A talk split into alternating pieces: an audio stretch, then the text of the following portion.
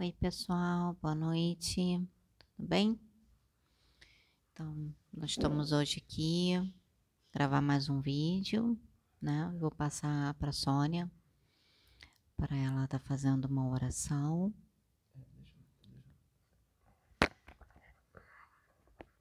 É, antes da Sônia fazer oração, veio a intuição que veio para mim, a informação que veio para mim é para falar sobre alguns assuntos. Então, a Sabrina não sabe ainda, nem a Sônia sabe, eu vou dizer agora.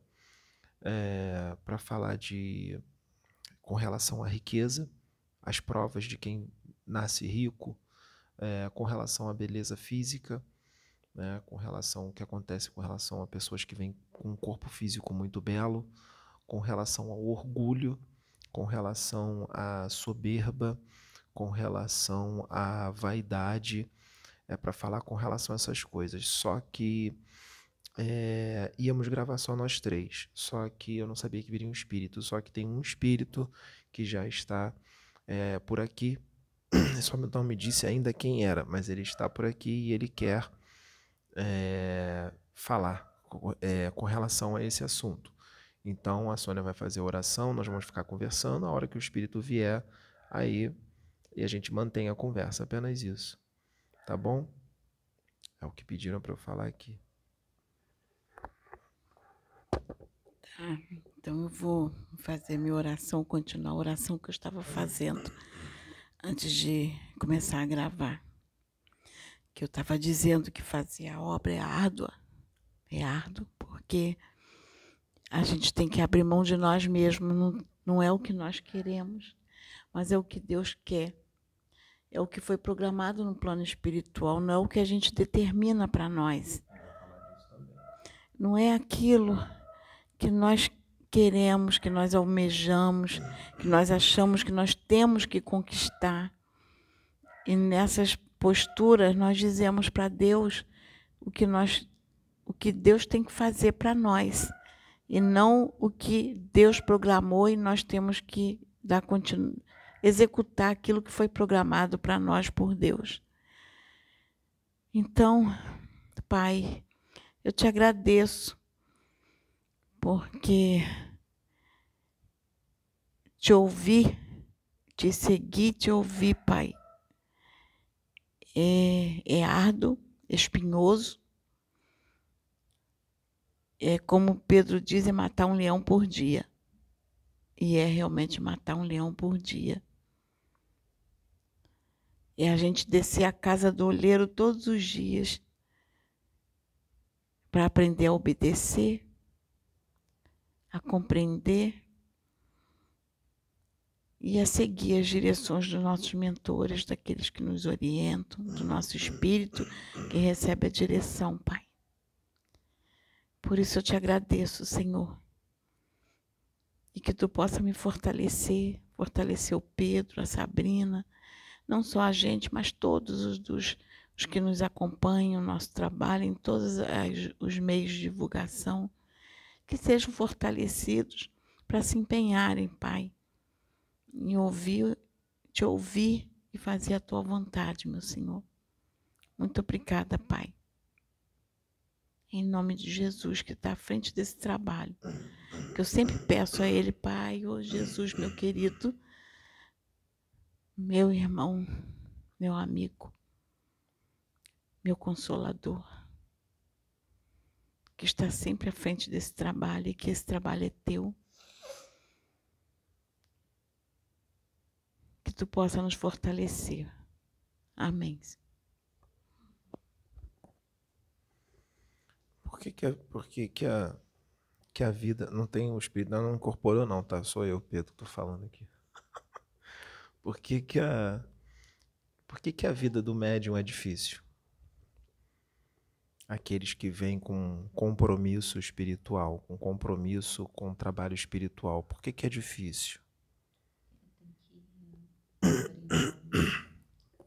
Ele tem que abrir mão de si mesmo, do seu querer e da sua vontade com relação às coisas materiais, emoções, carnais, e uh, se dedicar é, voltar a vida dele para o espiritual. E as pessoas pensam que você fazer a obra de Deus, se dedicar ao espiritual é fácil. E não é, porque nós estamos encarnados e por estarmos encarnados, nós estamos carne. Então, a carne ela fala muito alto, né, num mundo de provas e expiações. E por falar alto, você tem que matar um leão por dia. Você tem que viver o espírito. É, você tem que alimentar o espírito. Você tem que viver para o espírito e se alimentar, e alimentar o espírito, alimentar do espírito, do espiritual. É, para que você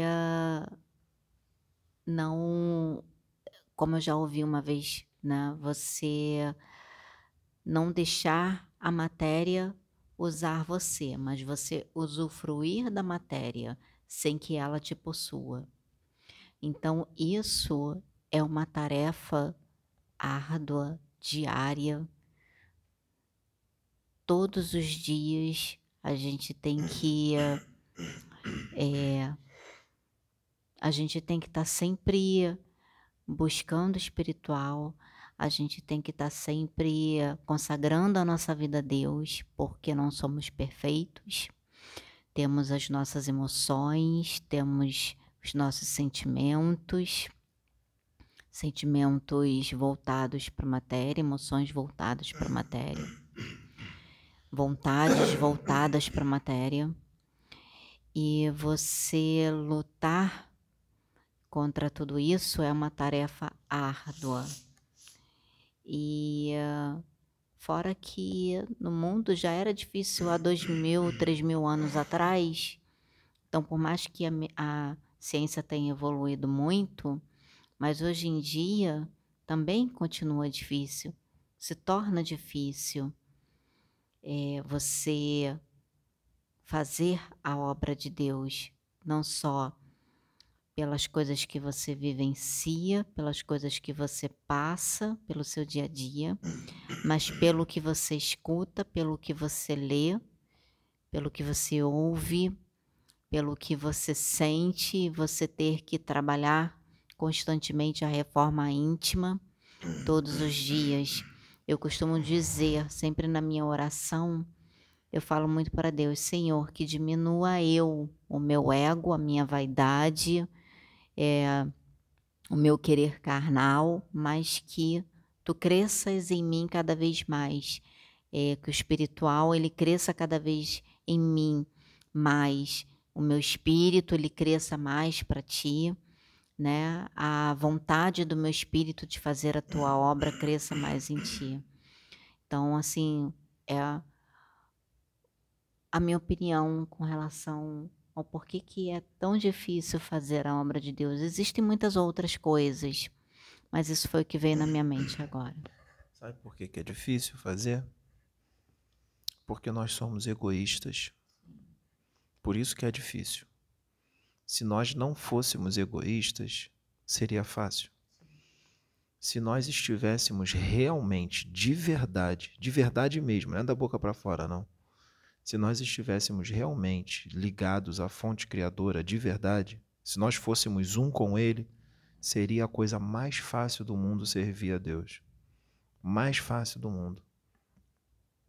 Imaginem um espírito de Sírios, daqueles bem evoluidões mesmo. Porque em Sirius também tem níveis evolutivos. As evoluções não são iguais de um espírito para o outro.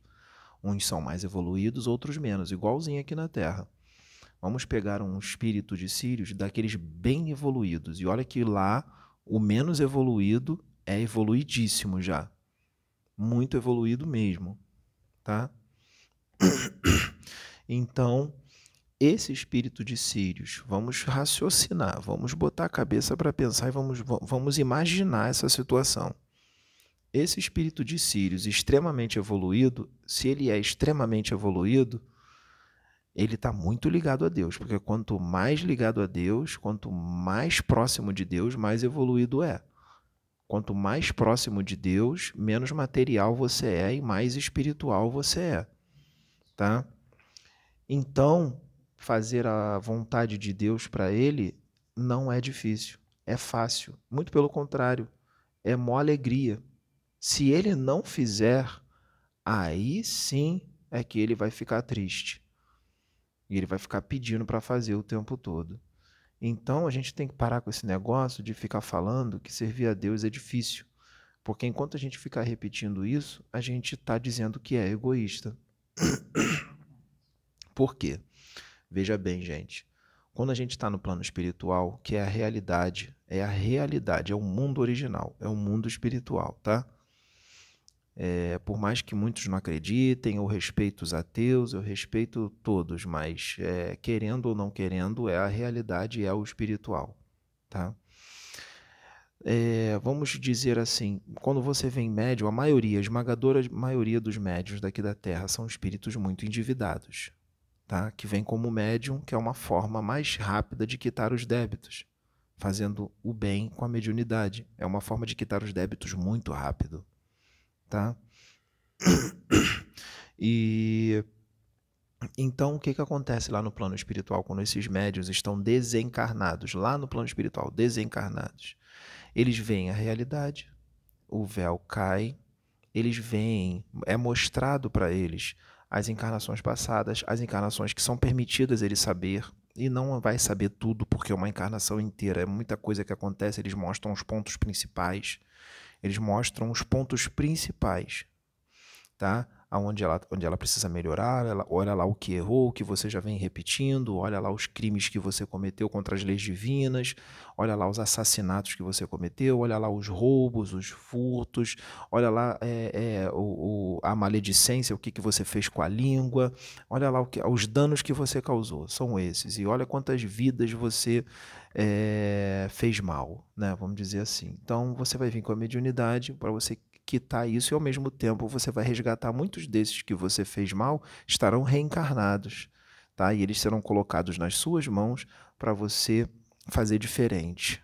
A forma de você se redimir é você ajudando todos esses espíritos que você prejudicou lá no passado e ajudando também outros que não que não estavam ligados a você, mas que precisam ouvir o que vai vir através de você. Ou seja, então é uma coisa muito maior do que se imagina porque não são só encarnados, são desencarnados que ouvem também. Quando a gente faz aqui uma palestra, tá é só eu, Sabrina e Sônia aqui, o Otávio está ali atrás da câmera, que ele está de olho na câmera. Não está só nós quatro aqui. Tem muitos espíritos, espíritos são trazidos, espíritos desencarnados são trazidos para ouvir o que nós vamos falar, para ouvir o que os espíritos vão falar, tá? E a população de desencarnados é muito maior do que a de encarnados, tá? Então, e fora as pessoas que estão assistindo, que são muitas também. É, então, gente, é, o que, que acontece? Lá no plano espiritual, a pessoa aceita, o espírito aceita, porque lá ele vê a realidade, ele vê as besteiras que fez, ele vê tudo, ele vê que ele, ele é necessário tá? que ele é, cumpra com essa missão tá? Mas ele vai vir, ele vai reencarnar, mas não pensem vocês que ele vai vir perfeito. Ele vai vir com os defeitos que ele arrasta das outras encarnações. É claro que pode vir melhor, pode, porque no plano espiritual também se evolui, mas aqueles defeitos ainda estarão lá. Esses defeitos só vão melhorar quando ele encarnar. Porque quando encarna é muito mais eficiente do que no plano espiritual. Quando a gente encarna, a gente evolui muito mais rápido do que no plano espiritual.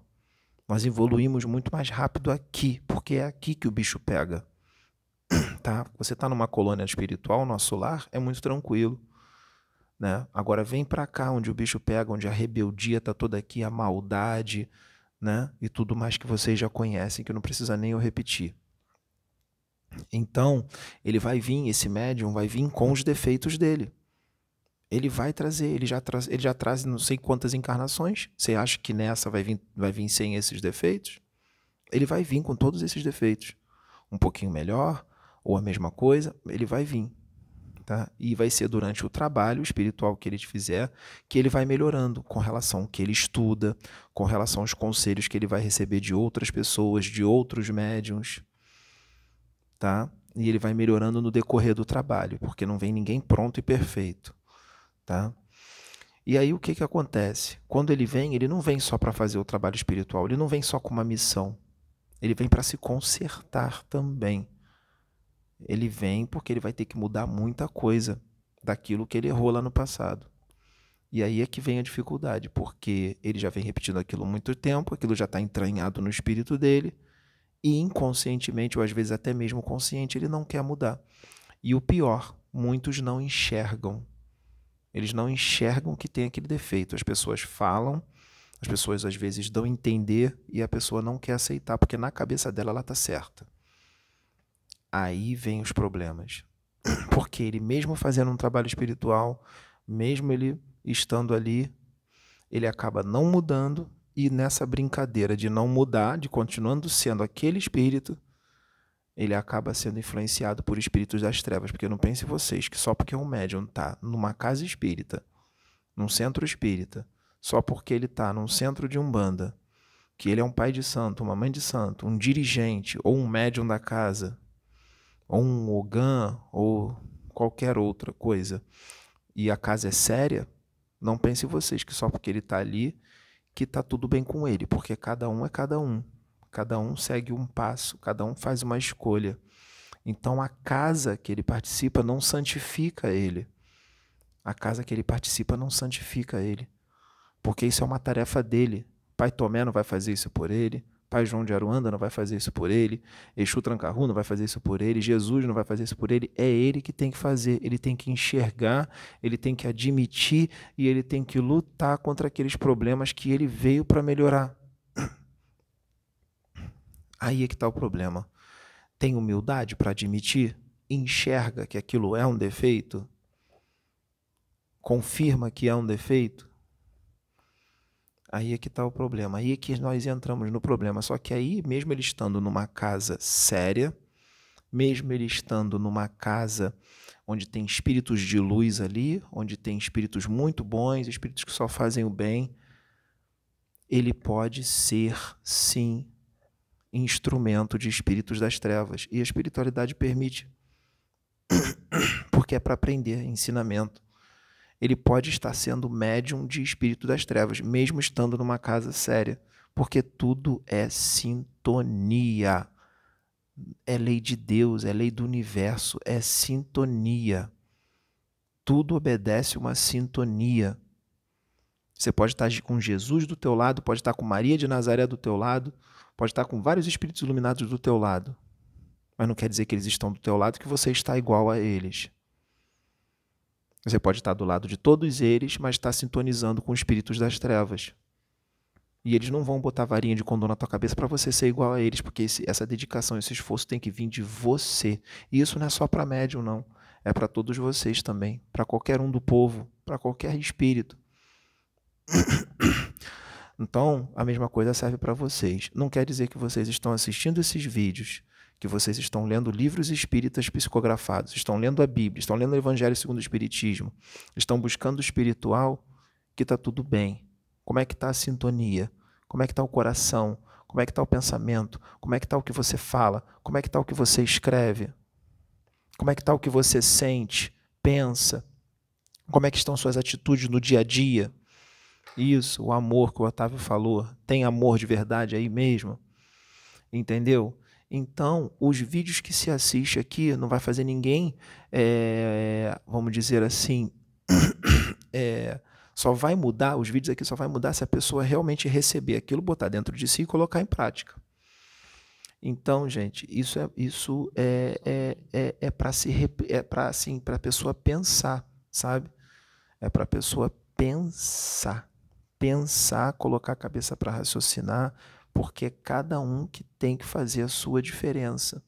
Aí, vamos voltar ao médium. O médium que está antes de encarnar, ele encarna, o que, que acontece? Isso acontece com muitos, tá? Já aconteceu aqui várias vezes. Várias vezes. Tá? E a gente já está acostumado com isso. Tá? É, lá se prontifica não, a minha encarnação não vai ser de brincadeira. Eu não vou ficar dando vazão às ilusões do mundo. Porque a pessoa vem para cá, ela acha que felicidade é ela casar e ter uma penca de filhos, ter um casal de filhos, ou um filho, ou dois, ou três filhos, ter um bom emprego, ganhar muito dinheiro, ou não precisa ganhar muito dinheiro, só ter uma situação financeira estável, né? Que acha que felicidade é isso. Felicidade vai muito além disso, muito, muito além disso. Isso aí é a visão de nós aqui da Terra, né, materialistas, limitados e atrasados evolutivamente. Essa é a visão nossa. A gente acha que isso é felicidade. E não é bem assim. tá? Porque a minha mãe não é minha, meu pai não é meu, meu irmão não é meu. Eles estão. Estão, meus pais e minhas mães. Estão. Tá? Eles são espíritos. Quando a gente desencarnar, chegar lá, eles podem continuar agindo como meus pais e minhas mães. Mas na próxima encarnação, eles podem vir apenas como um vizinho. Ou eles podem encarnar lá na China e eu aqui no Brasil. Ou eles podem encarnar em outro planeta e eu aqui e a vida continua. Tá? Então a gente não pode ter esse apego. Apego, a gente tem que amar. Amar não é apego, tá? A gente aqui é apegado, a gente não ama. A gente não sabe nem o que é amor. A gente não sabe o que é isso. A gente é apegado ao pai, à mãe, a gente é apegado ao filho, à filha. Entendeu? Tem gente que fala assim, ó, não, meus filhos primeiro minha família, depois os outros. Isso é uma idiotice falar isso. Me desculpe, mas é uma idiotice, porque os outros têm o mesmo valor do que o seu filho, sua filha, sua mãe, seu pai, não tem diferença. Porque o amar ao próximo como a si mesmo é isso. Entendeu? Amar a Deus sobre todas as coisas é isso. Se você ama a Deus, você ama o seu vizinho, uma pessoa desconhecida, do mesmo jeito que você ama o seu filho, sua filha, sua mãe, seu pai. Não tem diferença. Ah, você tá. Às vezes alguém fala assim: ah, você está acudindo mais aquela pessoa do que o seu próprio filho. Mas às vezes o meu filho está bem. Meu filho está bem. Meu filho está bem alimentado, está bem vestido, está bem educado. Aquele outro lá não está. Não é porque eu amo mais o outro, não é isso. É porque o outro está precisando mais. E não tem diferença entre meu filho de sangue para aquela pessoa. Porque sangue, laços sanguíneos se desfazem com a terra. Quando é enterrado, eles se desfazem. Os laços do espírito não. Os laços do espírito são eternos. E os laços do espírito vão durar por toda a eternidade. Comigo com a Sabrina, comigo com o Otávio, comigo com vocês, porque a gente veio da mesma fonte. Esses laços são eternos. Os laços meus com os de vocês são eternos. São eternos. Que a gente veio da mesma fonte. A gente é filho do mesmo pai. Esses laços são eternos.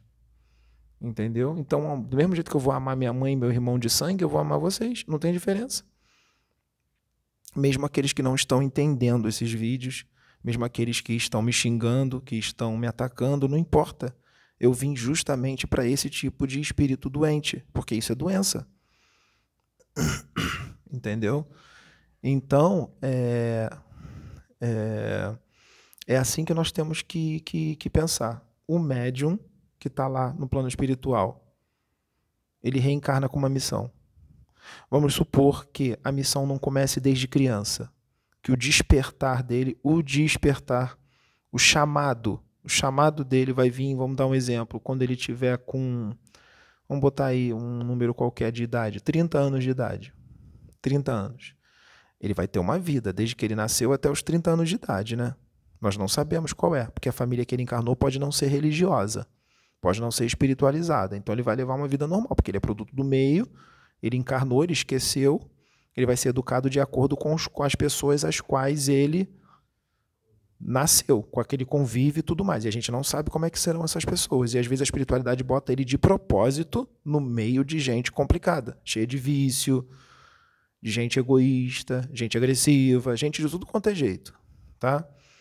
E é de propósito. E aí ele vai ficar como? Como é que ele vai ficar? daquele jeito ali. As chances dele ficar daquele jeito são grandes. Tem gente que não. Tem gente que, mesmo num meio desse, age de uma forma diferente. Mas nem sempre é assim. Em muitos casos, a pessoa vai ficar igual aquelas pessoas, ou muito parecido. E aí o chamado vem, justamente naquela hora que ele está mais ligado ao mundo, às ilusões. Porque esse foi o planejamento que quando ele tivesse mais ligado ao mundo, ele seria chamado e teria que parar com tudo. Aí lá ele falou: Não, eu vou fazer e tudo mais. Aí o pessoal lá fala assim: Então vamos ver se você vai fazer mesmo.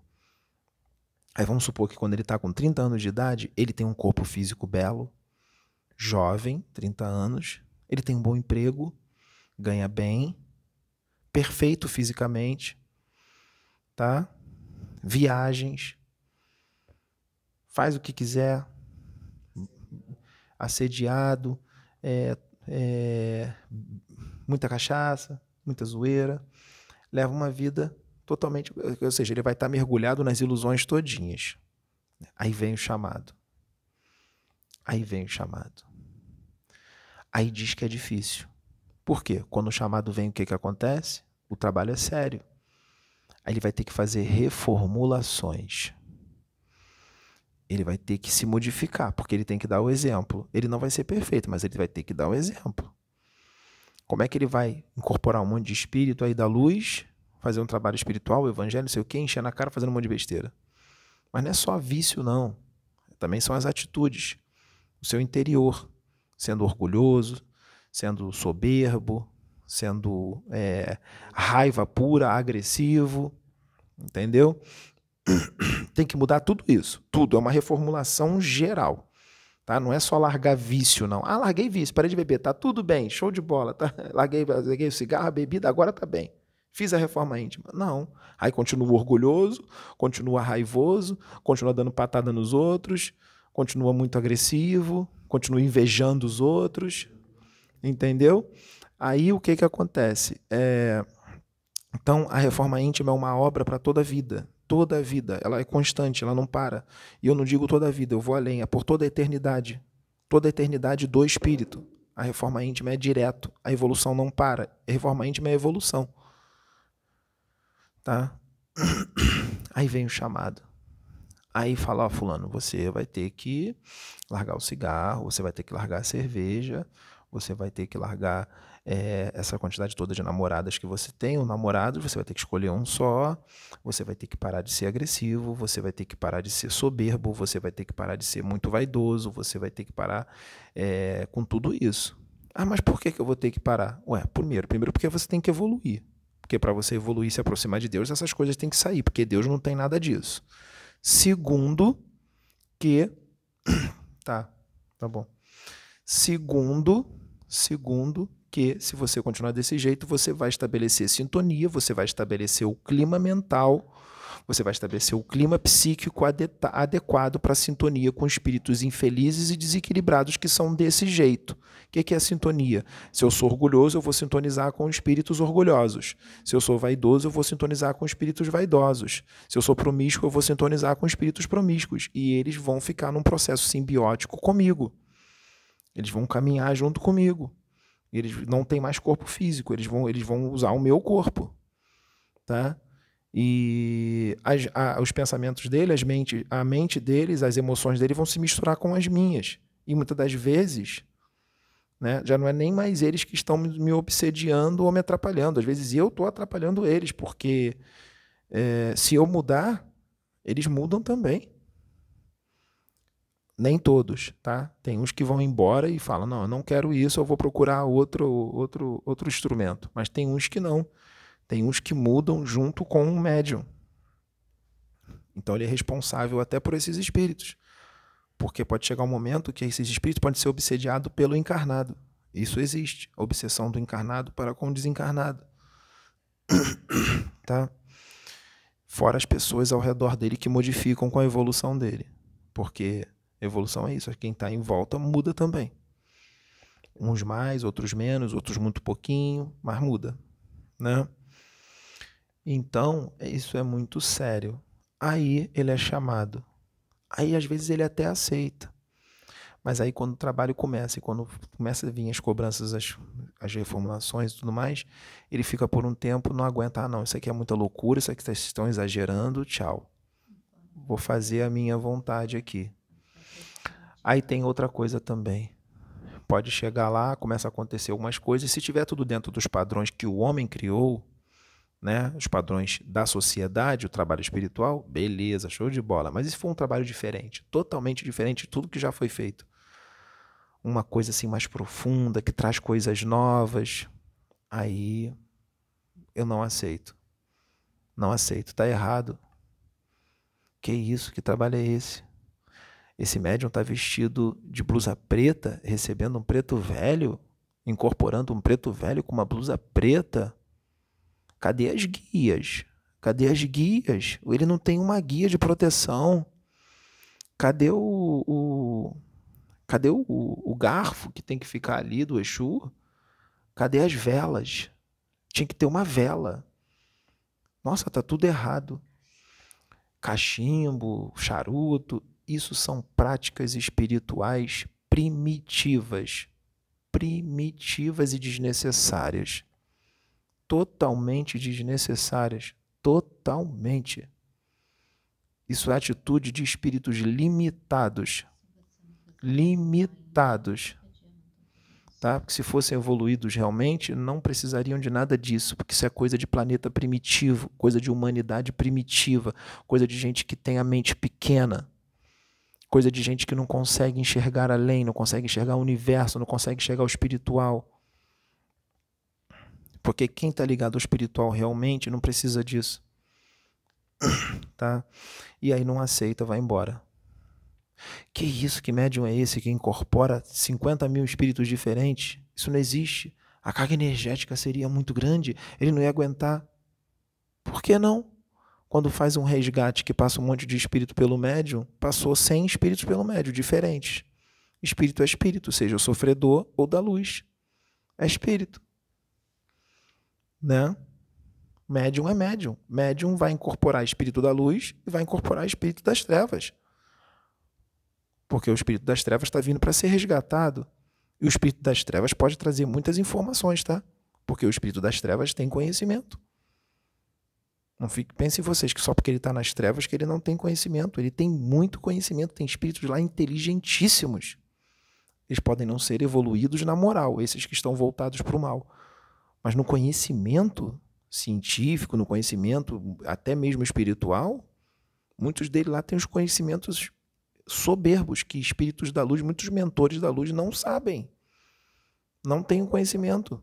Tem espíritos lá que são pegos, que são levados pelos guardiões, que os guardiões falam assim: opa, vamos aproveitar, pegamos esse espectro aqui, esse chefe de legião dos dragões aqui, um espírito milenar que traz conhecimento de outros planetas. Vamos ver aqui, vamos lá, vamos, vamos, vamos fazer alguma coisa para aprender algumas coisas com ele, porque nós não sabemos. tá? De outros planetas, com conhecimento absurdo. Absurdo. Tanto é que se esses espíritos se voltarem para a luz, nossa, eles são instrumentos e tanto nas mãos, nas mãos de Jesus Cristo. Se eles se voltarem para a luz. Eles são instrumentos absurdos na mão de Jesus. Tá? E o que, que acontece? Então nós temos que mudar essa visão, porque é uma ignorância muito grande a pessoa chegar e falar: Nossa, que médio é esse? Está incorporando o espírito das trevas? Hum, não sei, não. Isso é uma burrice, é uma, é, é uma ignorância gigantesca. Fazer um comentário desse, tá? Porque o médium vai incorporar espírito da luz e espírito das trevas. O aparato tem aparato ali que isso? Ele incorporou um, um, um, mago negro. O mago negro ia destruir ele, ia destruir o perispírito dele, destruir o corpo mental dele com a mente. E o aparato do, do, dos pais velhos? Do, do pai João de Aruanda, do pai Tomé, do, dos Exus, do próprio Cristo. O próprio Cristo. Quantas vezes ele não está aqui no nosso trabalho, a gente não vê ele aqui? O próprio Jesus, qual o problema? Ele é espírito, ele é humilde. Mas, mas Jesus tem mais o que fazer, ele não estaria aí. Por que não? Ele é por humildade onde ele vai mais vai aparecer vai ser numa casinha bem simples, com médios bem humildes. É, os templos bonitões, soberbos, lindos, nossa, esses aí, é, não vou dizer que todos são assim, mas às vezes, muitas das vezes está bem complicado ali. Deus já não está ali jamais há muito tempo. O que tem ali é um monte de monte de espírito das trevas. Porque eles gostam disso, eles gostam de casa bonita, templos maravilhosos, lindos, né? Eles gostam disso, toda essa pompa. O espírito das trevas é assim, porque tem ambiente, tem dimensões lá embaixo, lá nas trevas, que o lugar é lindo, não é esse inferno cheio de, cheio de diabo, cheio de demônio com chifre, com, com, com, com, com espada, com, com, com lança na mão, feio, é, tudo pegando fogo. Não, tem lugares lá que são, são bem, são bem é, é, bonitos. São bem bonitos, muito bem feitos. A vibração ali é bem densa, mas muito, muito, tudo muito bonitinho, tudo muito limpo né? É, então, é, nós temos que mudar essa visão. Aí o médium é chamado, aí fala, fica um tempinho, vai embora, não aguenta. Já aconteceu isso aqui, né? Não aguenta. Porque não quer parar com certos jeitos. Não é só vício, não. Não é só cigarro, bebida, não. É o, jeito de ser, não quer mudar. Quer continuar sendo quem é. Não aceito isso, não aceito aquilo. Não, isso não pode. O que, que é isso? Ele está no animismo. Aí começa a julgar o outro médium. Está no animismo. É mistificação. Ih, está mistificando. Não acredito. Aí vem, quer orar o médium, quer botar a mão na cabeça do médium. Está julgando. Nós não podemos julgar. Não, não entendeu o que está acontecendo? Sei lá, faz uma oração, pergunta para Deus. Não é para perguntar para o médium, não. Perguntar para o pai de santo, para o dirigente espírita, não. Pergunta para o próprio Deus direto. Pergunta para Jesus Cristo o que está acontecendo. Pai de santo não sabe tudo. Mãe de santo não sabe tudo. Dirigente espírita não sabe tudo. Tem um monte de pai de santo, mãe de santo aí sendo tragado por espírito das trevas, sabe por quê? Porque não estuda. E porque e quando alguém traz o conhecimento novo para aquele pai de santo, para aquela mãe de santo, ele não aceita. Ele não aceita. Fala: "Não, eu tenho cabeça feita. Eu tenho os meus mentores, eu tenho meus guardiões, eu estou protegido, tá?" Desencarna, se vê numa situação complicadíssima e depois se acha injustiçado. Que nem muita gente aí que desencarna, que acha que está tudo bem, aí, se, aí desencarna, se vê numa dimensão sombria e fala: Nossa, que injustiça, o que, que eu estou fazendo aqui? Acho que aconteceu isso com alguém, com alguém que todo mundo conhece, André Luiz. O que, que eu estou fazendo aqui? Não, eu não sou suicida. Eu não sou suicida. O que, que eu estou fazendo aqui? Isso é uma injustiça. Chegou em nosso lar falando a mesma coisa para o ministro Clarencio. Chegou em nosso lar e falou para o ministro Clarencio: Isso é uma injustiça. Eu não sou suicida, você não vai falar que eu sou suicida também, não, né?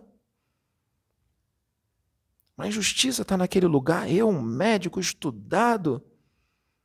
Quer dizer, olha a ignorância do cara. Olha a ignorância dele, falar uma coisa dessa. E o ministro lá falando, ó, é, é, infelizmente você veio para cá, você veio para o plano espiritual pelo suicídio. E ele fala lá no, no, nosso lar, ele fala que isso daí se repete, que isso daí é, é mais corriqueiro do que se imagina. Uma doença crônica da, da humanidade, um monte de gente chegando lá pelo suicídio. E o pior, um monte desses se achando injustiçados. Por que eu? Por que nós? Tira a gente daqui desse inferno. É assim, é exatamente assim. Aí é, vai, entra numa casa qualquer, seja numa igreja evangélica, porque todas essas têm Deus, todas essas têm amparo, tá? Da luz. Fala que está exagerando. Não estão exagerando. Estão exagerando. Só uma cervejinha. Só um cigarro. Não, uma só, umazinha só. Ah, só duas namoradas. Ah, tá bom, tenho, tenho 20, beleza, vou diminuir para duas. Só duas. Só dois namorados. Ah, não tô tão orgulhoso assim, não. Não tô vaidoso assim, não. Ah, não tô fazendo fofoca. Será que não tá fazendo fofoca? Não tô agressivo, não. Será? Você, será que você não tá agressivo e não tá percebendo que tá agressivo? Que tá nervoso demais? Tá julgando os outros? Tem que admitir. Eu mesmo, às vezes, já não percebi. Eu não percebi várias vezes. A Sônia teve que me dar um toque com relação a algumas coisas. E eu falei: opa, é verdade, peraí. Sabrina também já teve que me dar vários toques. Pedro, dá uma segurada aí no relação não sei o quê. Eu não percebi. Isso daí é constante. Então, enquanto a gente está fazendo o trabalho espiritual, a gente também está sendo ensinado, também está tá sendo reformulado, também está fazendo reforma íntima, e os outros ajudam a gente. Só que a pergunta que eu faço é: você vão, vai ouvir os outros que estão falando? Quando uma pessoa fala, duas, três, está falando a mesma coisa, Fala assim, peraí, fulano falou aquilo, o outro fulano que nem conhece aquele fulano que falou, falou a mesma coisa. E tem outro fulano, não sei de onde, que não conhece aqueles dois que falaram e falou a mesma coisa que aqueles, dois, que aqueles outros dois falaram. Peraí, então alguma coisa está errada. Então isso aí, esse negócio tem tá em mim mesmo, eu tenho que mudar. Pode. Isso que o Pedro está falando sobre a reforma íntima, gente é, a coisa mais difícil que existe para nós seres humanos é nós ouvirmos a verdade sobre nós mesmos, sobre os nossos defeitos, tá? Você chega num local, você vai numa casa, você vai num, num, num local ou no seu trabalho, ou em casa mesmo, na sua residência, quando a pessoa chega e mostra os seus defeitos para você, você não aceita porque você não consegue enxergar os seus defeitos, você se acha a pessoa mais perfeita. Infelizmente é isso que acontece com a maioria. Você se acha a pessoa mais perfeita. Então, gente, é, nós temos que aprender a escutar. É como Pedro falou: se uh, não só uma pessoa, mas várias pessoas diferentes estão falando a mesma coisa sobre você, você não tem que ficar chateado, e até mesmo com a espiritualidade. Às vezes você chega num local e a espiritualidade, ela te exorta, ela fala uma coisa, ou até mesmo nos vídeos, nas mensagens, às vezes você ouve alguma coisa, se aquilo te incomodou, se te incomodou, algum motivo tem. Porque se você tem acreditado que diz assim, quem não deve não teme, né? Ou seja, quer dizer o quê? Se você é, se você não está devendo, aquilo não vai te incomodar. Então, a partir do momento que incomodou aquilo que a pessoa falou para você, o que você escutou, então alguma coisa tem dentro de você que você precisa reformular. Você precisa mudar. Então, a gente tem que parar para pensar isso. Nós temos que aprender a escutar. Escutar o que a espiritualidade diz, escutar o que os mentores falam e não entrar naquela coisa assim, tipo, ah, é, se for, eu só vou escutar se for a minha, se, se eu achar que aquilo que está sendo dito tem um fundo de verdade. Se aquilo que está sendo dito, se eu achar que, que é verdadeiro, tá? Mas e se você não consegue enxergar? aquilo, o, teu, o seu defeito. É o certo, exatamente. Ah, eu só vou aceitar se eu achar que é certo. Tá, mas às vezes o que você acha que é certo não é tão certo não. assim. Então a gente tem que aprender a escutar, nós temos que ser humildes, que isso é humildade. Nós temos que ser humildes de saber escutar. Porque as pessoas confundem muito ser humildes. As pessoas confundem muito a palavra humildade. O que é ser humilde? Tá, gente? Ser humilde é você reconhecer hum. os seus erros, ser humilde é você saber escutar, tá? Ser humilde é você saber que você não é o dono da verdade nem o dono da razão. Ser humilde é saber que você também erra e que você pode errar. Não é a pessoa que admitir que você é falho. Não é a, a, ser humilde, não é aquela pessoa que tem uma condição financeira menor do que a sua. Porque tem muita gente, ah, aquela pessoa ela é humilde por causa da roupa dela, por causa disso. Muitas das vezes, gente, olha, roupa não quer dizer nada. Roupa não quer dizer nada, vestimenta ela não quer dizer nada. Então, nós temos que pensar nisso também. Às vezes você está com uma roupa lá embaixo, com um vestido aqui, uma roupa lá embaixo, e o seu interior como é que está? Como Pedro falou de julgar o irmão. O não julgar o irmão, o tentar entender a dificuldade do irmão ajudar, isso é humildade. É você se colocar no lugar do irmão. Isso também é humildade, é ser humilde. Então nós temos que entender o conceito de humildade. Porque o conceito, entender o conceito de humildade vai nos permitir enxergar os nossos defeitos e saber escutar. Saber escutar aquilo até mesmo, gente.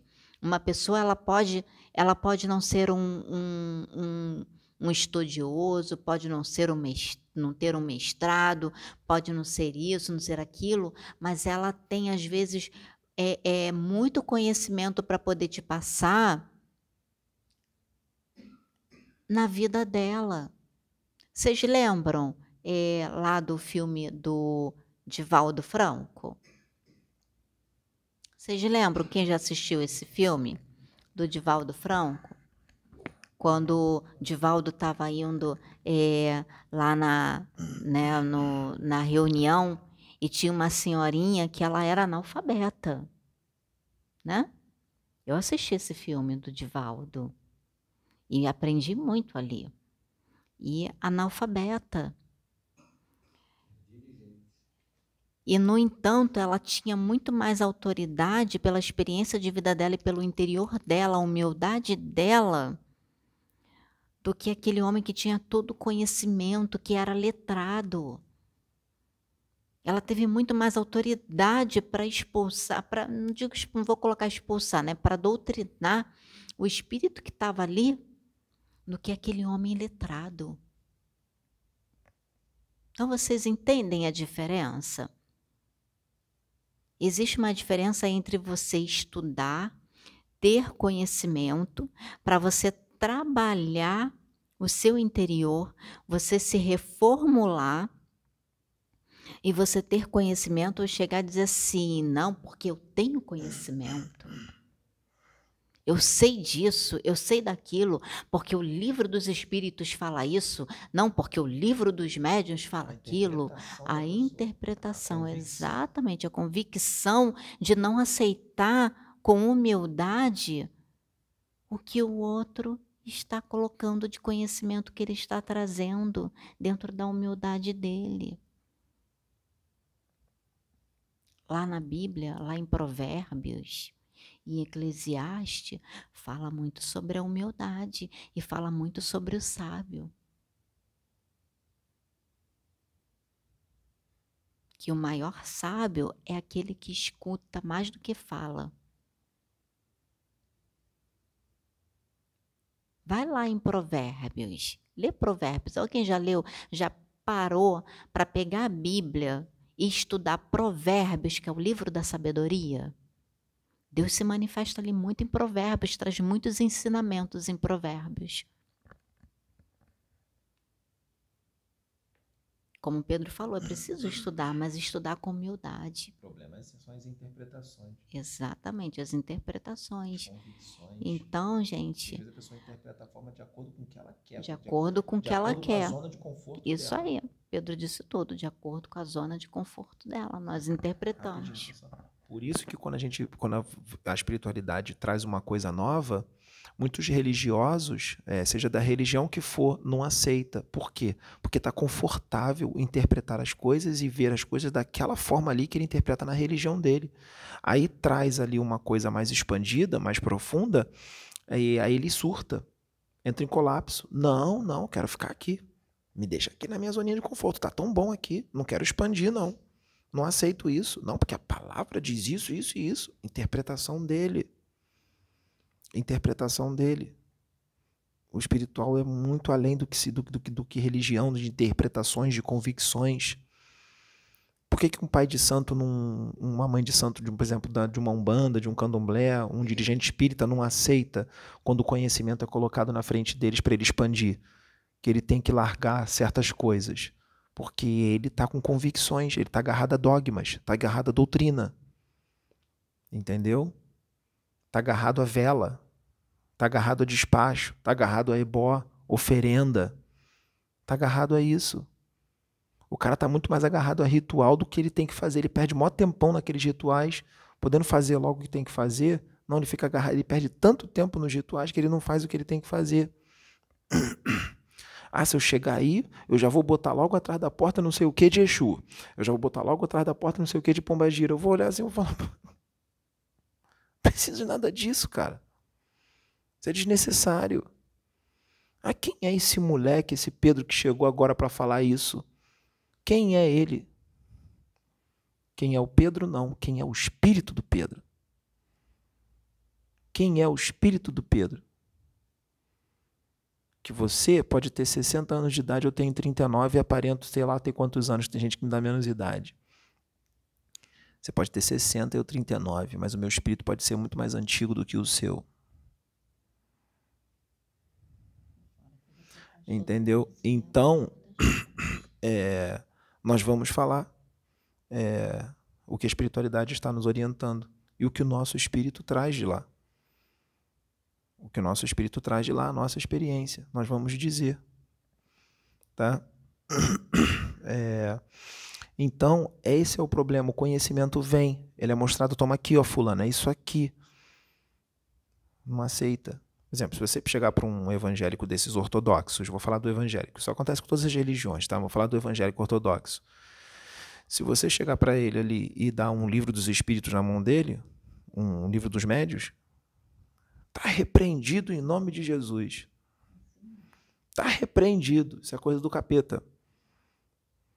Então, olha a dificuldade, olha o quanto é difícil para você ajudar essa pessoa a abrir a mente, aí desencarna, chega no plano espiritual perdido, aí para poder ser resgatado, um espírito tem que vir numa roupagem de um anjo. Ele tem que se transfigurar, aparecer para o evangélico como um anjo, se bobear até fazer aparecer asas para poder ele ser resgatado. Porque é assim que ele acredita, é assim que ele condiciona a mente dele, quer dizer, uma, uma, um pensamento de criança, de infantil. É uma criança espiritual, pensamento infantil. Teve que aparecer lá um anjinho tocando harpa para ele poder ser resgatado. E quando chega lá em cima e explicam para ele como é que é a realidade, surta. Pode. Eu vou falar uma coisa, questão evangélica. Eu sou evangélica.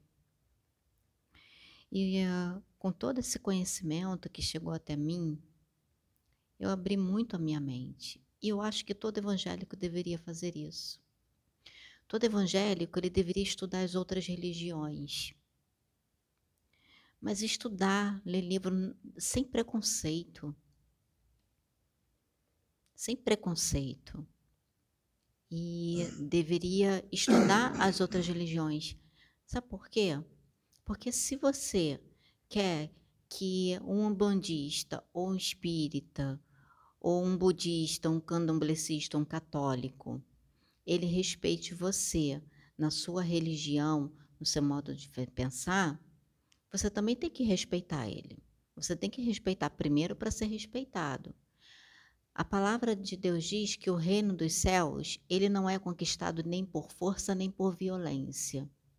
Então, como você chega e uh, chega para um para um espírita ou chega até mesmo para uma pessoa, como a gente costuma dizer, que está lá no mundão, você chega e você quer impor a sua religião para ele. Não é nem fazer ele aceitar Jesus. Não é nem apresentar Jesus para ele. É impor a religião evangélica. Porque a gente acaba inconscientemente fazendo isso. A gente acaba fazendo isso, porque a, a, gente não respeita a pessoa. Então, eu acho que você faz muito mais a obra de Deus quando você abre o seu leque de visão e você passa a estudar as outras religiões e você passa a falar na mesma linguagem. Uma coisa que eu estudei, eu estudei, que fui pesquisar sobre isso, eu fui estudar, apóstolo Paulo, quando, que foi o que mais peregrinou, para levar o evangelho de Jesus para as cidades, ele quando ele ia para uma cidade, ele ia estudar o costume daquela cidade. Ele não ia simplesmente de qualquer maneira. Ele ia estudar o costume daquele povo. Ele ia estudar as tradições daquele povo. Ele ia estudar o meio. Porque apóstolo Paulo, ele era estrategista, ele foi soldado né? Ele foi soldado. Então ele não ia de qualquer maneira. Ele ia sondar, ele ia estudar o costume, ele ia estudar as tradições para saber de que forma ele ia levar o evangelho para aquela cidade, para aquele povo, para aquelas pessoas. Ele nos ensinou isso. E o que, que a gente fez com isso? Nós evangélicos. Eu falo porque eu sou evangélica. O que, que nós fizemos com isso? Transformar em Exatamente. Assim a gente não soube aproveitar esse conhecimento. Trouxe, que Jesus trouxe em religião. A gente não soube aproveitar esse conhecimento. Então a gente chega com força e com violência, infelizmente. O vídeo que eu ouvi de um pastor, que agora eu esqueci o nome dele, eu esqueci o nome dele, desse pastor, que eu vou até depois nesse vídeo, eu vou colocar o link do vídeo dele lá para todos vocês ouvirem. É esse pastor falando sobre isso. Eu vou colocar o link e vou fixar no topo para que todos vocês possam ver, até mesmo os evangélicos que vão ver esse vídeo, que vão assistir. Então, gente, nós não temos o direito de impor a nossa religião para ninguém. Nós, nós temos que, sim, apresentar Jesus para as pessoas, mas sem impor religião, aprender a respeitar a religião daquela pessoa. Jesus não veio trazer religião, Jesus veio trazer ensinamentos. O sermão da montanha foi um dos maiores ensinamentos que Jesus veio trazer. E o que, que a gente fez com o sermão da montanha? Transformou em religião. Essa é a diferença, gente. Nós viemos para fazer a diferença, nós evangélicos viemos para fazer a diferença dessa forma. Estou falando como evangélica. Estou falando como evangélica, para os evangélicos. Vamos respeitar os nossos irmãos que têm uma opinião diferente da nossa. Vamos aprender a respeitar a religião dele, a qual ele escolheu, a qual ele está. Qualquer que seja ela, é assim que nós vamos fazer a diferença. O irmão entrou na sua igreja, não julgue, não diga que a religião dele é do demônio, que a religião que ele está é do demônio. Jesus foi muito bem claro. Ele disse que a nossa luta, ela não é contra a carne, nós não temos que lutar contra o irmão, que nós evangélicos, eu ouvi um comentário, desculpa falar isso, tá? Mas eu tenho que falar esse comentário. Eu ouvi um comentário de uma irmã, um comentário infeliz. Ela disse assim: "Vou lutar contra vocês". Jesus disse que a nossa luta ela não é contra a carne nem contra sangue, mas contra principados e potestades das esferas celestes, ou seja, celeste é num todo, gente. Você, você, irmã, não está lutando contra a gente. Quando você fala isso, vou lutar contra vocês, então a quem você está servindo? Porque você está fazendo diferente dos ensinamentos de Jesus. Nós evangélicos, quando lutamos contra os nossos irmãos, fazemos diferente dos ensinamentos de Jesus. Amar a Deus sobre todas as coisas é o próximo como a nós mesmos. Só até aqui. É, rapidinho. É, eu não sabia desse comentário porque eu não estou lendo os comentários dos nossos vídeos, dos vídeos da plataforma de oração no YouTube. Eu não estou lendo mais. Por orientação de Pai Tomé porque eu me decepciono muito com o que eu leio, eu fico triste e isso acaba baixando minha vibração. Eu não tô lendo mais. Tá? Quem lê é a Sabrina, a Sônia às vezes. Então, olha o pensamento, olha, eu fiquei abismado agora. Olha o, o, o comentário da pessoa que se diz ser imitadora de Jesus Cristo. Vou lutar contra vocês não entendeu quando ele disse que a luta não é contra a carne nem o sangue, mas contra os principados e as potestades das esferas celestiais, do abismo, né? do inferno. Né? Eu vou passar para a Sônia, antes de passar para ela, eu vou fazer um comentário. É, conheço uma pessoa que é evangélica. Essa pessoa, a espiritualidade já me disse que é um quiumba encarnado. Só que é um quiumba extremamente ignorante, não tem conhecimento. Ignorante mesmo das coisas espirituais, do espírito. Então, a, a forma que a espiritualidade teve foi colocar esse espírito encarnado hoje na religião evangélica para ele ter um iniciar, um engatinhar, um iniciar de um alimento espiritual, porque ele não poderia compreender algo mais profundo, ele não poderia compreender algo mais científico, como a doutrina espírita ele não poderia compreender o espiritual como ele é. Então ele foi colocado num beabá, tá? E ele sabe dos nossos vídeos. O que, que ele fez? Ele começou a me perturbar muito no WhatsApp, mandando um monte de vídeo evangélico com vários títulos diferentes. Um dos títulos que eu vi no vídeo foi O Homem Nasceu para Ter Só Uma Vida. Como se dissesse, não existe reencarnação. É, vídeos criticando o Exu, Pombagira, dizendo que é coisa do demônio, um monte de vídeo, mas me perturbou muito, muito, muito, muito. E eu já, venho, já vinha falando com ele no amor, sereno, calmo, tranquilo, tentando explicar, tentando esclarecer, com maior paciência, durante muito tempo. Muito tempo. E vinha me perguntar o que, que era Exu, o que, que era Pombagira. Aí eu explicava na maior paciência falava de uma forma bem fácil para entender, aí ficava assim e tal. Na hora ali parecia que estava absorvendo, que estava aceitando, e depois vinha, continuava me atacando no WhatsApp, atacando, atacando, atacando, atacando, até que chegou um dia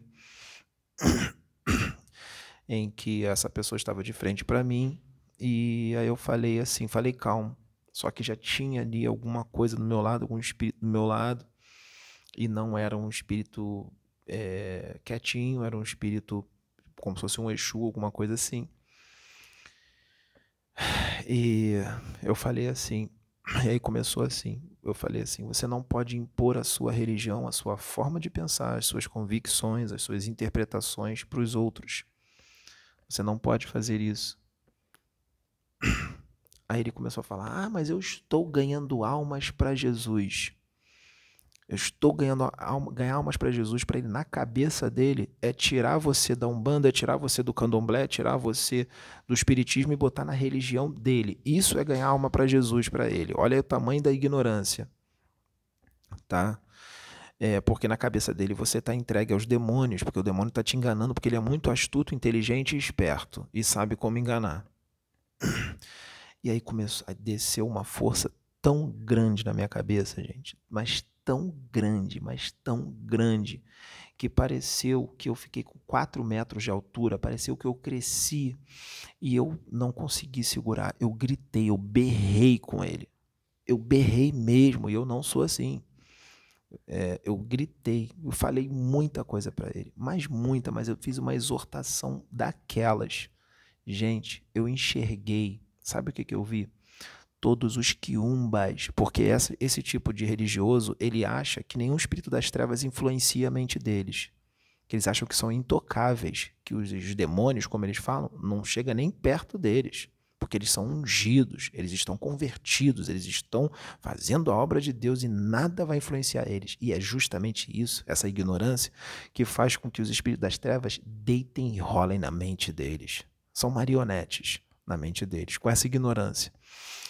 Gente, quando eu senti que parecia que eu tinha crescido uns 4 metros de altura e comecei a exortar ele, falando um monte de coisa, falando que a atitude dele era anticristã, que era antifraterna, que ele não entendeu nada do que Jesus disse, que ele tinha que respeitar um umbandista, o candomblecista, o católico, que todos eram filhos de Deus, que a religião dele não era verdade absoluta, que nenhuma religião é verdade absoluta. falando um monte de coisa, eu vi vários quiumbas ao redor dele, que manipulam a mente dele, que inclusive um amigo meu que era médium, que ele já é desencarnado, ele já tinha visto esses quiumbas do lado dele, eu não tinha visto. Ele já tinha comentado isso há, um, há uns anos atrás, que ele já tinha visto os quiumbas ao redor dele. E aí eu vi também, eu vi, os, quando eu senti que eu cresci uns 4 metros de altura e comecei a exortar ele com autoridade, eu vi os quiumbas todos ao redor dele que estavam ligados na mente dele, sabe para quê? Não faz isso só comigo, não. Usa a mente dele para perturbar as outras pessoas. Os esquiumbas estavam usando ele para me tirar do sério. Só que o feitiço usou contra o feiticeiro. Quando eu estava exortando ele ali, falando bem alto, com bastante autoridade, os quiumbas, eu vi os quiumbas caírem no chão, todos eles. Caíram no chão e ficaram grudados no chão. Caídos no chão. Tá? E foram resgatados. Foi isso que eu vi. Do lado de um evangélico que vive gritando o nome de Jesus, que vive cantando louvores, que no carro só vive ouvindo louvor, só vive falando de Jesus, que acha que está nos pés do Senhor, que acha que está fazendo a coisa certa. Eu vi isso, ele não tinha autoridade nenhuma. Ele é um espírito das trevas encarnado, ele é um quiumba encarnado. Ele foi colocado pela misericórdia divina na religião evangélica para ter um alimento espiritual para ver se muda e não muda. Acha que só porque largou a bebida que está convertido que está tudo bem, mas é fofoqueiro, fala mal dos outros, é, é, causa um dano danado com a língua, coloca uns contra os outros.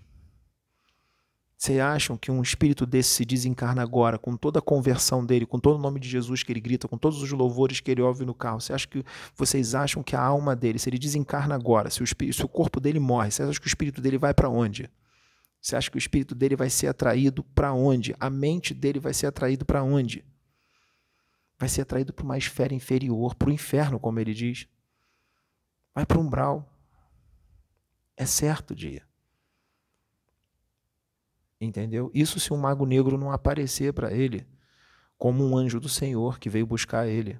Isso só se ele tiver serventia para o mago negro, que se não servir de nada também, o mago negro não quer nem saber. Não, quer, não vai perder o tempo dele. Tá? Então, é, eu vou passar para a Sônia aqui que ela quer falar. Depois nós vamos falar do, da beleza física, que eu ainda não falei, né? da, da prova da beleza física, da, da, da, da do dinheiro, né? da, da, da riqueza e tudo mais.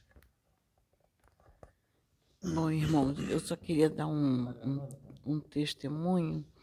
É, há uns 20 anos atrás, talvez, é, uns 20 anos, eu estava comentando com a Sabrina que eu sempre procurei respeitar as religiões. Aí eu fui convidada por uma amiga para um determinado centro para assistir uma palestra. E era um estudo de um livro. E eu aceitei o convite e fui lá participar desse estudo de livro. E eu achei interessante porque o mentor que, que trouxe, que estava lá palestrando, estava falando e, e, foi feito um estudo e depois ele veio conversar com um grupo sobre, debatendo sobre o estudo, era Tranca-Rua. E isso há 20 anos atrás. E, uma, e o que me chocou na época, que ele disse assim, a ordem da espiritualidade isso era um centro é, de linha branca, como eles chamavam de linha branca. A ordem da espiritualidade é não ter mais imagens dentro dos centros e nem vela acesa, porque nós não precisamos disto, não há necessidade. Nem padê, nada. Isso há 20 anos atrás. E e nesse centro já não tinha mais imagens lá, já tinha sido tudo removido por ordem da espiritualidade. E ele ainda disse assim: estamos ainda aceitando as velas, mas temporariamente, porque breve até isto acabará. Não há esta necessidade. E isso foi mais de 20 anos. E quando nós começamos o nosso trabalho, que os mentores trouxeram essa mesma informação aqui, eu me lembrei de, desse, desse dia que eu estava nesse centro assistindo o estudo desse livro. E isso tem mais de 20 anos, acredito que tenha mais de 20 anos. Então, há mais de 20 anos se trazia este assunto. E eu, como evangélica, dentro de um centro de linha branca, assistindo, tranca-rua, trazer este assunto. Porque eu não deixei de ser evangélica, eu aceitei o convite em respeito à religião da amiga e fui lá participar.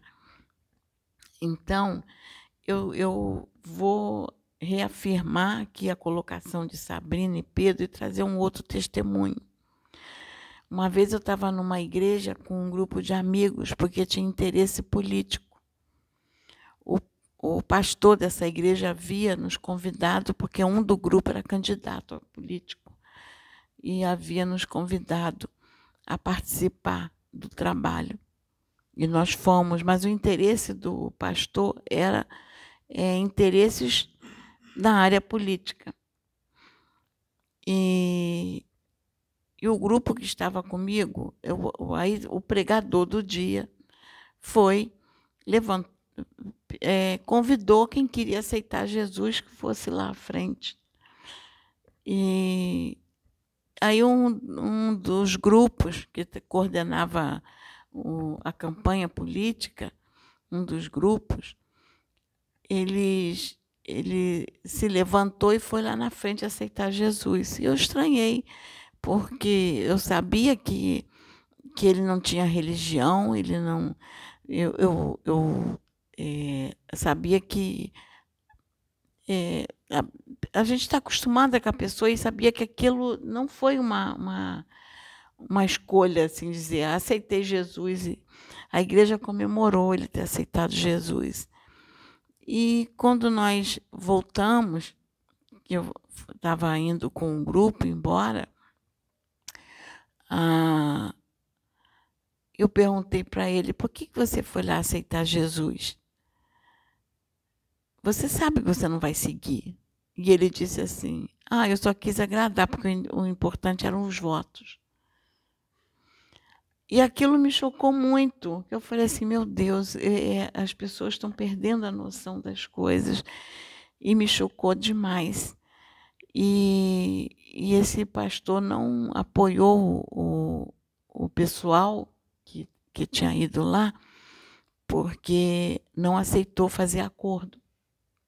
Porque não tinha interesses de negociação na política. Era um grupo que queria fazer é, um trabalho lindo, maravilhoso na política e não queria negociatas não queria se envolver nessas negociatas. E esse pastor se recusou, ele não apoiou, apoiou um grupo que, é, que é, fazia todas as negociatas possíveis. Então, é, isso me chocou também. E eu ficava muito triste é, com essa situação que eu assistia. E, e eu caminhando com um grupo, é, tinha pessoas que me paravam na rua e dizia assim: eu, eu quero votar na senhora. Eu dizia assim: eu não sou candidata, eu nem quero me envolver em política. Eu falei assim: eu só estou acompanhando, porque eu estou apoiando, estou acompanhando o, o, a pessoa do grupo. E eu não, não quero me envolver com isso, eu não quero ser candidata. E as pessoas vinham atrás de mim e diziam assim: Nossa, mas eu quero, eu, eu, eu gostei tanto da senhora. E eu disse assim: Não, meu filho, eu, eu não sou candidata, eu nem quero entrar. Então, eu fiquei assim chocada com essas atitudes, porque eu via a situação que estava sendo. E eu agradeço a Deus hoje de ter caminhado com esse grupo nesse período para aprendizado, principalmente pelo trabalho espiritual que nós estamos fazendo aqui, porque eu vi como está a situação religiosa, eu digo religiosa, e como está a situação política. Por que, que nós estamos chegando a esse ponto? Porque eu assisti isso, isso me impactou. E, e nós estamos chegando ao que nós estamos chegando hoje. Isso tudo, é, irmãos, eu estou complementando aqui o que, que, eles falaram, porque é, nós estamos realmente distorcendo toda a mensagem de Cristo, distorcendo o sermão da montanha, sim, e distorcendo principalmente o que é o Evangelho. Porque quando Jesus dizia assim, ide e pregai o Evangelho, ele dizia: pregai as boas novas. E as boas novas era tudo aquilo que Jesus estava trazendo para a época, as mensagens novas, modificando aquele contexto do olho por olho por amor ao próximo. Era o amor fraterno, sem religião. Aí o que, que a gente faz? A gente pega essa mensagem linda e transforma no cristianismo na religião e, e prega essa violência. Porque aí diz assim: não, se não aceitar Jesus, é, você vai para o inferno, porque tem que declarar que aceita Jesus. Tá? O homem declarou que aceitava Jesus na igreja. Aí a igreja bateu palma, ganhou uma alma para Jesus. E o homem continuou lá na vidinha dele da forma como ele queria. Então, gente, essa, essa época da ignorância tem que acabar. É muita ignorância. É muita, primitividade. Muita, o que salva, vou falar da forma evangélica, o que salva o homem não é se converter a uma religião, é a reforma íntima. É como Pedro falou, estar aqui na plataforma de oração, sermos médio, estar na plataforma de oração não salva ninguém. Plataforma de oração não é garantia de salvação, Não é gente. mesmo.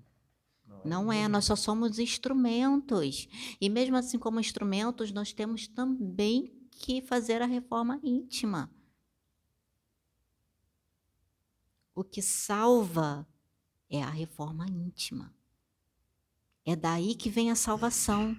É colocar em prática os ensinamentos de Jesus, que é isso tudo que os mentores, todos os espíritos que estão se manifestando aqui na plataforma e muitos outros lugares estão trazendo as boas novas, como a Sônia colocou. É difícil a pessoa ouvir o que ela precisa ouvir. Já aconteceu comigo várias vezes. Várias vezes.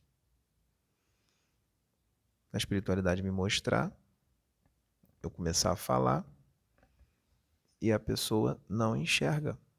Não, mas está tudo tão bem comigo, mas eu faço tudo tão certo. Eu é, só faço caridade. Meu irmão também, minha irmã também, minha mãe também. Olha, eu sou suspeito para dizer, mas a minha mãe só fez o bem, só fez a caridade, a gente só faz tudo certo. Aí eu olho assim, eu falo assim, peraí, você faz tudo certo? Nossa, você tinha que estar à frente de um trabalho espiritual gigantesco para mudar o mundo. Porque eu tô todo errado, eu, Pedro, tô todo errado, eu faço tudo errado, eu tô aqui tentando fazer o certo. Eu tô errado, Sônia tá errada, Sabrina tá errada, você tá certa em tudo, Sônia? Não, É. estou lutando para É. melhorar. Você tá certa em tudo, Sabrina? Oh, quem me dera. Pô, eu falei assim, então, Nossa Senhora, é, a gente tá perdendo você. Eu, Pedro, tô todo errado, eu tô tentando aqui acertar. Né? É, então, o mal do ser humano é esse. O mal do ser humano é esse. E aí você fala o que precisa ouvir, a pessoa para de falar com você. Por exemplo, essa pessoa evangélica que eu acabei de dizer agora, que eu falei o que ele precisava ouvir, porque eu não segurei. Por isso que os Exus me usam dessa forma, porque eu não seguro mesmo, não. Eles adoram me usar, porque eu deixo eles falarem. Tá? É, é, é, a pessoa parou de falar comigo. A pessoa parou de falar comigo. Entendeu? Tá. É, deixa eu só falar aqui rapidamente para finalizar, porque o vídeo já está longo, a Sônia falou que já está longo. Mas tem gente que pediu para que pode fazer vídeos longos que eles gostam. É. É, só vou falar, vou finalizar só cinco minutos. É, com relação à beleza física é, é muito muito grande, isso não é uma benção, tá, gente? É prova. É prova, tá? Porque é, tem muitos espíritos que já vêm belos fisicamente há muitas encarnações e humilham muito as pessoas, deixam aquilo subir a cabeça, soberba, é, se acha melhor do que os outros, então vem bem bela mais uma vez para ver se melhora, tá? É, e se não melhorar, muitas das vezes é ativado um câncer que faz o corpo dela todo definhar para aprender, tá? Eu tô, tô, tô resumindo aqui porque tem que finalizar o vídeo. Mesma coisa a riqueza. A riqueza é uma das maiores provas que existem. Espíritos iluminados, espíritos evoluídos pedem para vir pobres. Eles pedem para vir porque eles sabem quando eles mergulharem na carne, as chances de a riqueza subir a cabeça são grandes. Então eles pedem, a maioria deles pede para vir pobres, tá? Só vem rico quando realmente necessita, quando realmente precisa vir rico, tá? Por algum motivo, porque é uma das maiores provas que existe, porque as pessoas se sentem também melhor do que os outros, se sente superior, pisa nos outros, então não é bênção, tá? É, é prova, tá? E na maioria das vezes é prova. Pode falar. Irmãos, é, nós vamos gravar um outro dia falando sobre isso que o Pedro falou, com mais detalhes. Nós vamos pedir a direção da espiritualidade, nós vamos nos preparar mais. Hoje a direção foi esta. Eu até fui desdobrada. Com relação ao espírito que não incorporou, ele está aqui, ele só irradiou. É, porque é, a gente tem que trazer muito mais informações do que foi trazido agora nessa, nesses dois quesitos que o Pedro é, abordou. Tem muitas, muito mais informações, detalhes a serem trazidos. Então, os irmãos ficam apenas com essas, esse, é, esses tópicos, apenas sabendo que nós vamos abordar em vídeos posteriores, é, mais à frente, tá? com mais detalhes. Uhum, tá bom, tá ótimo. Então vamos finalizar. É, fiquem todos com Deus. Muito obrigado pela presença de vocês.